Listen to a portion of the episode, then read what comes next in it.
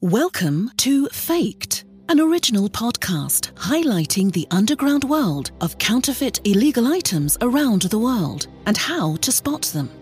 Whether you're traveling the world or buying online, Faked will be your guide. With your host, Joseph Rowan, you'll explore the many ways counterfeiters can pull off disguising everyday consumer items as the genuine good. Introducing the world's newest, silliest, hamburger-eatingest clown, Ronald McDonald. Now, where is that clown? Oh, Ronald, Ronald, Ronald. Hey, Ronald. Here I am, kid. Hey, isn't watching TV fun? Especially when you got delicious McDonald's hamburgers.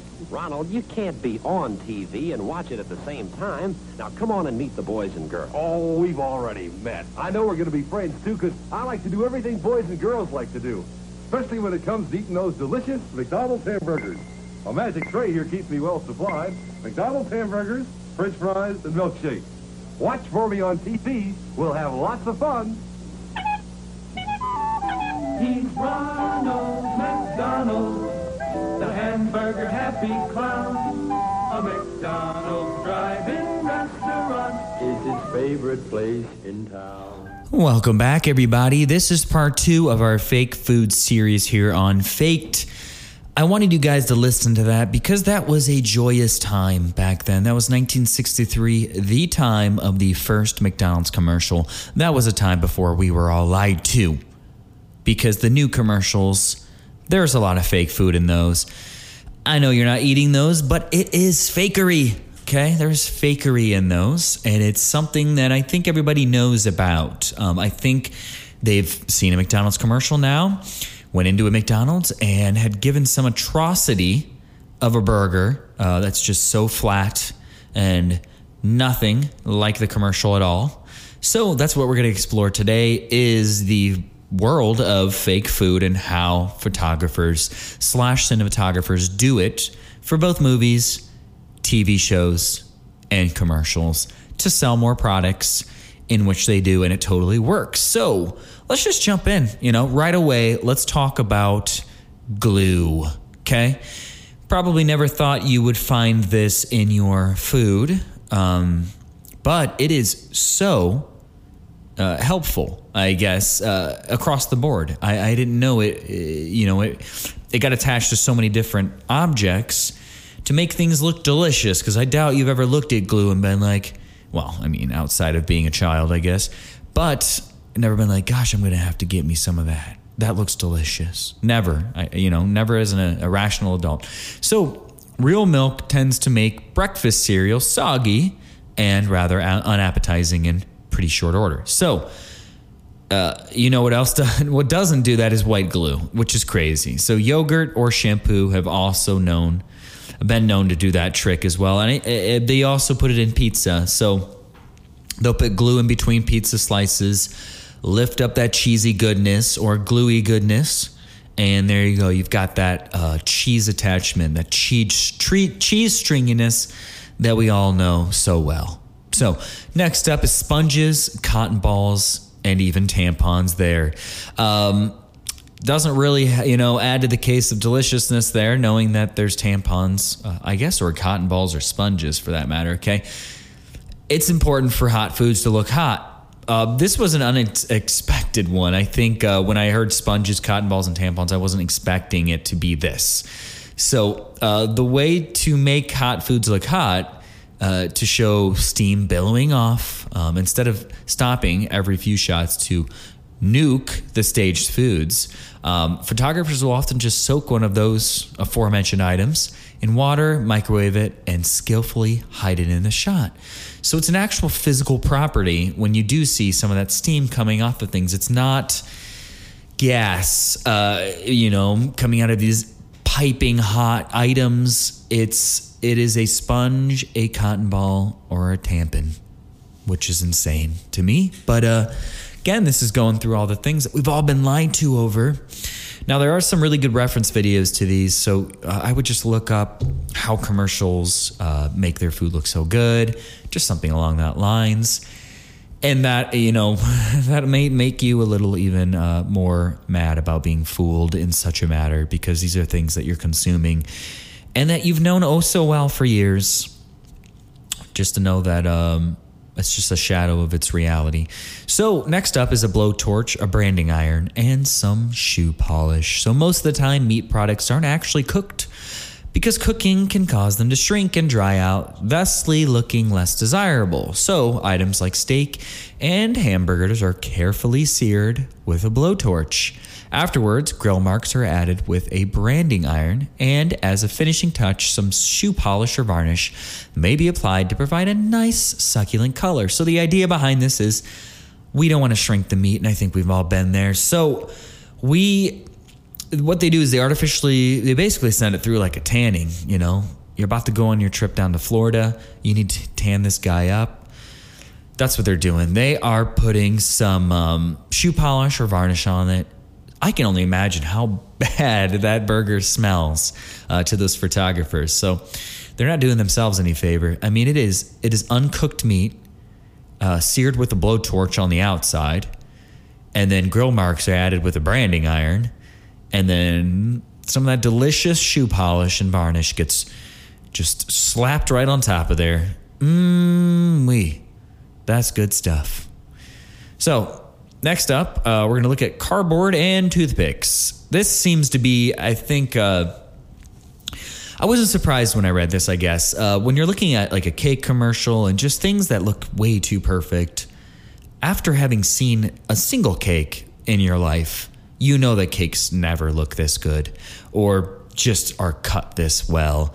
So even if you could get past the taste of the leather shoe polish described in the uh, hamburger, okay, uh, that would, you know, obviously be unpleasant to deal with. And as they're typically loaded with sheets of cardboard in between patties. So if you've got like multiple patties on top of each other, they're gonna they're gonna chuck a cardboard piece in between that and then support it with toothpicks uh, or pins that have been strategically placed to keep lettuce, onion, and the rest of the package in their specifically staged place.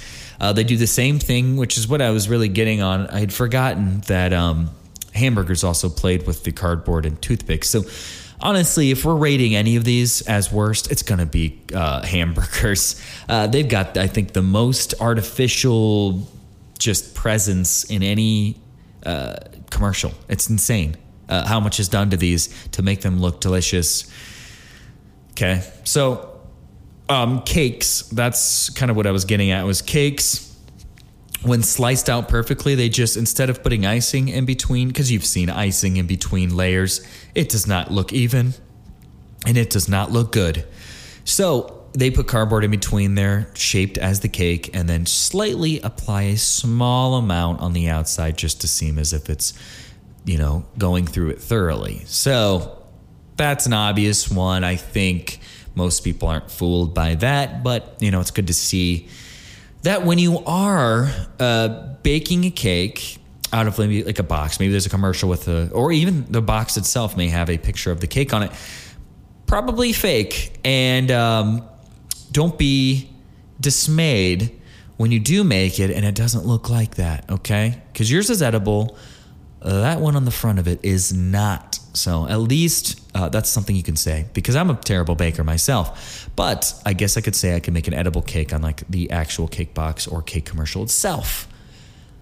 I digress, but let's continue. So, motor oil and some fabric protector those things you didn't think would be in our food, at least not in America, but um, guess they are. And we look at them and we say, oh boy, that looks delicious. um, so you've seen the commercials. A nice big stack of flapjacks can just be a thing of beauty. You see that IHOP commercial and you are you're rushing to get those pancakes. Um, the only problem is those breakfast staples are quite porous.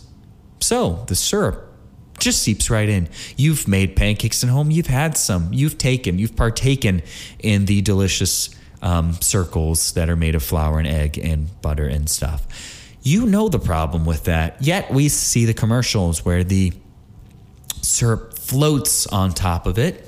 So photographers, uh, yeah, photographers solve that issue by coating them with a healthy layer of aerosol fabric protector so it doesn't eat up any of that. And because maple syrup doesn't always look great on camera, they might turn to motor oil as a stand in. So, again, those combinations of smells, I think, is going to be a big issue. Um, you know, we're looking at it thinking this is delicious, but just imagine the photographers on their end saying, boy, oh boy, this fabric protector slash motor oil combo really is wrenching my guts here. And I know I can't even fill my mouth with these pancakes because they are no bueno anymore. So that's, I, I, think that's a pretty crazy one too. I mean, how much more unedible can you get or inedible than a motor oil covered pancake? And I'm sure they do this with other things too. This one's just the, the very common one. Okay, it's extremely common. You know, people like to get that money shot when it comes to pancakes, uh, the slow drip, and all the goodness on there. So, next up, we're looking at hairspray and spray on deodorant. Oh boy, this is going to be a goodie. So, that ripe, delicious bunch of grapes you see in that ad have that matte look to them because they're coated in a healthy amount of one of these grocery store spray can staples. Oh boy. So a lot of the fruit you see are covered in hairspray slash spray on deodorant. And this one actually may smell better than the original uh, item itself. You know, if you get some of that good on, good spray on deodorant, smelling pretty good. Hairspray, smelling pretty good. Um, for some reason, when I'm picturing this, I'm like picturing them hairspraying a pineapple, like the top of it, you know, because it kind of looks like hair. I don't know. That came in my mind, and that was kind of weird. But um, yeah, so that's that's a, that's an interesting one. But it doesn't seem as bad uh, smell wise as some of the ones aforementioned. So next up, we're talking about glycerin. Okay, if a product is cold or icy, you can bet the version in the TV commercial is covered in glycerin. The substance is used as a sort of catch all on food shoots to provide a gloss and sheen or give the appearance of moisture on everything from a beer bottle to the leaves of a salad. This one's very big. Um, I was reading that uh, in Chinese noodles commercial, like noodle commercials. I guess it, it makes it look really moisturous, very moist. I, I, sh- I could say, but um, yeah, like a beer bottle, like the outside of a beer bottle can look moist um, because the condensation can be uneven. And leaves of a salad, they just spritz with glycerin and just looks so good. Um, it looks like condensation, and it's uh, honestly a really clever thing on their end because glycerin stays still while everything else is very sporadic. You can't do a lot of continuous shots. Uh, so this one actually makes a lot of sense and I, I believe vegetable glycerin is actually edible. So you could uh, do stuff with this. It's not going to be the most tastiest. Um, glycerin can be found in many things. It can be found in your uh, cologne. It can be found in starches. It can be find, found in um, food, uh, like desserts and things like that. Icing, I've seen. So it is something you can eat. Uh, just I would look this up beforehand. Don't trust my because there are multiple different types of glycerin. Um, there's nitroglycerin, which is explosive. So, uh, you know, that's going to be my little anecdote there. Uh, make sure that you are checking what glycerin you're consuming. Vegetable gl- glycerin is totally fine. That is something you can totally go hog wild on in moderation. that's also an anecdote. So, kind of an interesting one, but uh, that one makes sense. That one uh, definitely, I think there's a lot of science behind that one.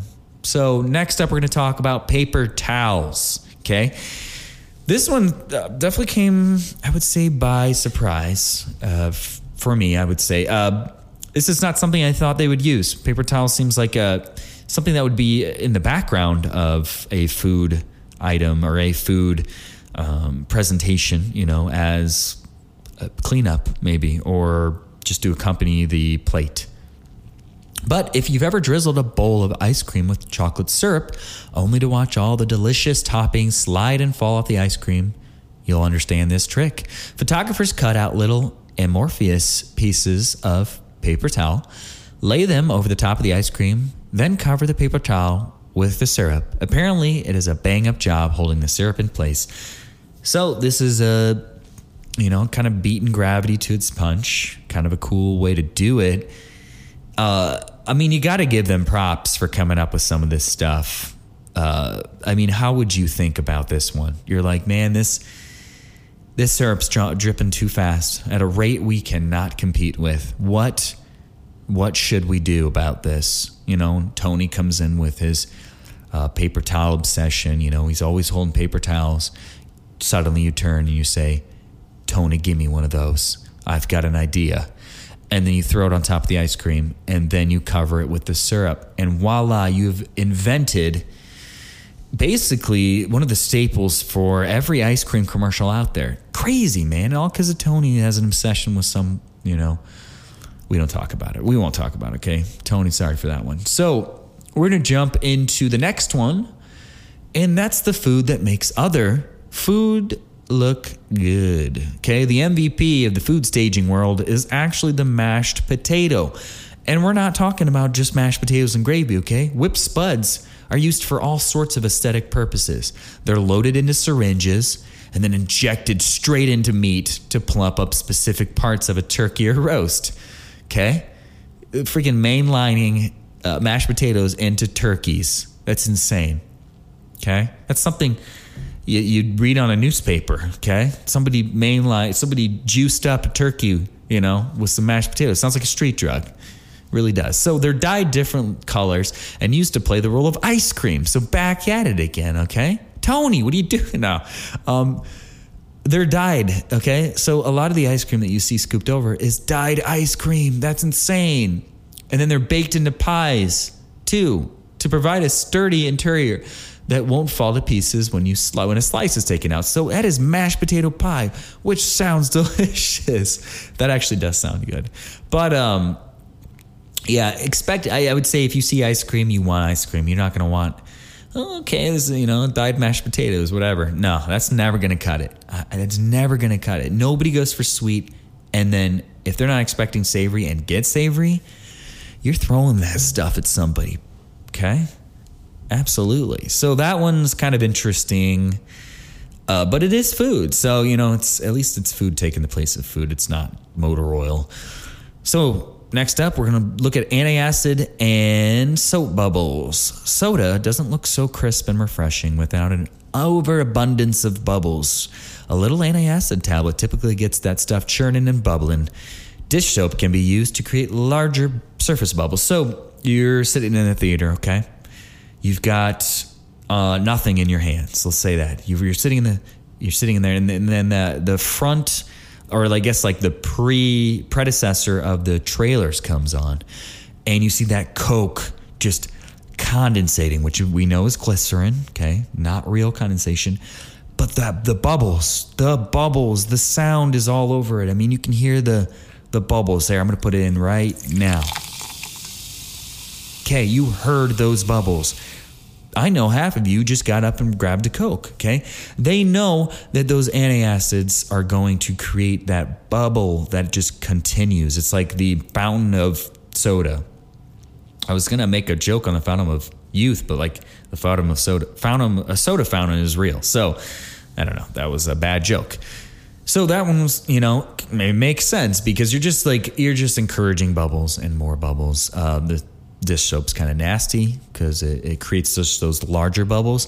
But I feel like the issue with the dish soap is uh, you're gonna have to work with lighting because you've seen dish soap and bubbles. It, it's like rainbowish. Okay, that's very different than the bubbles created on the head of a beer or uh, the top of your freshly opened soda or freshly poured soda. So that one you're gonna it's gonna be a little tricky. So next up and this is probably going to be the last one I look at is tweezers. How specific do the details of food photography get? It's not uncommon for a hamburger bun to be methodically covered with sesame seeds by a person with tweezers, glue, and an incredible amount of patience. Tweezers are also useful in assembling Asian and Italian noodle based dishes with the placement, shape, and curvature of each noodle being dissected, assessed, and set carefully in place, just like we all do at home, correct? Yeah, this one's crazy. How do you hire somebody to do that? Um, we can only imagine what that, um, you know, advertisement looks like. Like, do you have this crazy and incessant desire to place very tiny, immaculate items on your favorite bun? Have we got a job for you? I mean, that's crazy. With glue uh, to perfectly be spaced out, that's insane. That's crazy stuff. So, guys, remember we are on Facebook. Um, we're on Faked Podcast, so that's F A K D Podcast on Facebook would love to hear from you. Haven't done a lot with it, um, but once I start to get a little engagement, once I start to get some um, some likes and some followers, I, I'll start to put some stuff out there. I just want to make sure that there are people there for me to put forth the effort. So remember, guys, with faked items, there are those who produce them, those who purchase them, and those that listen to this podcast. I'll see you guys in the next episode.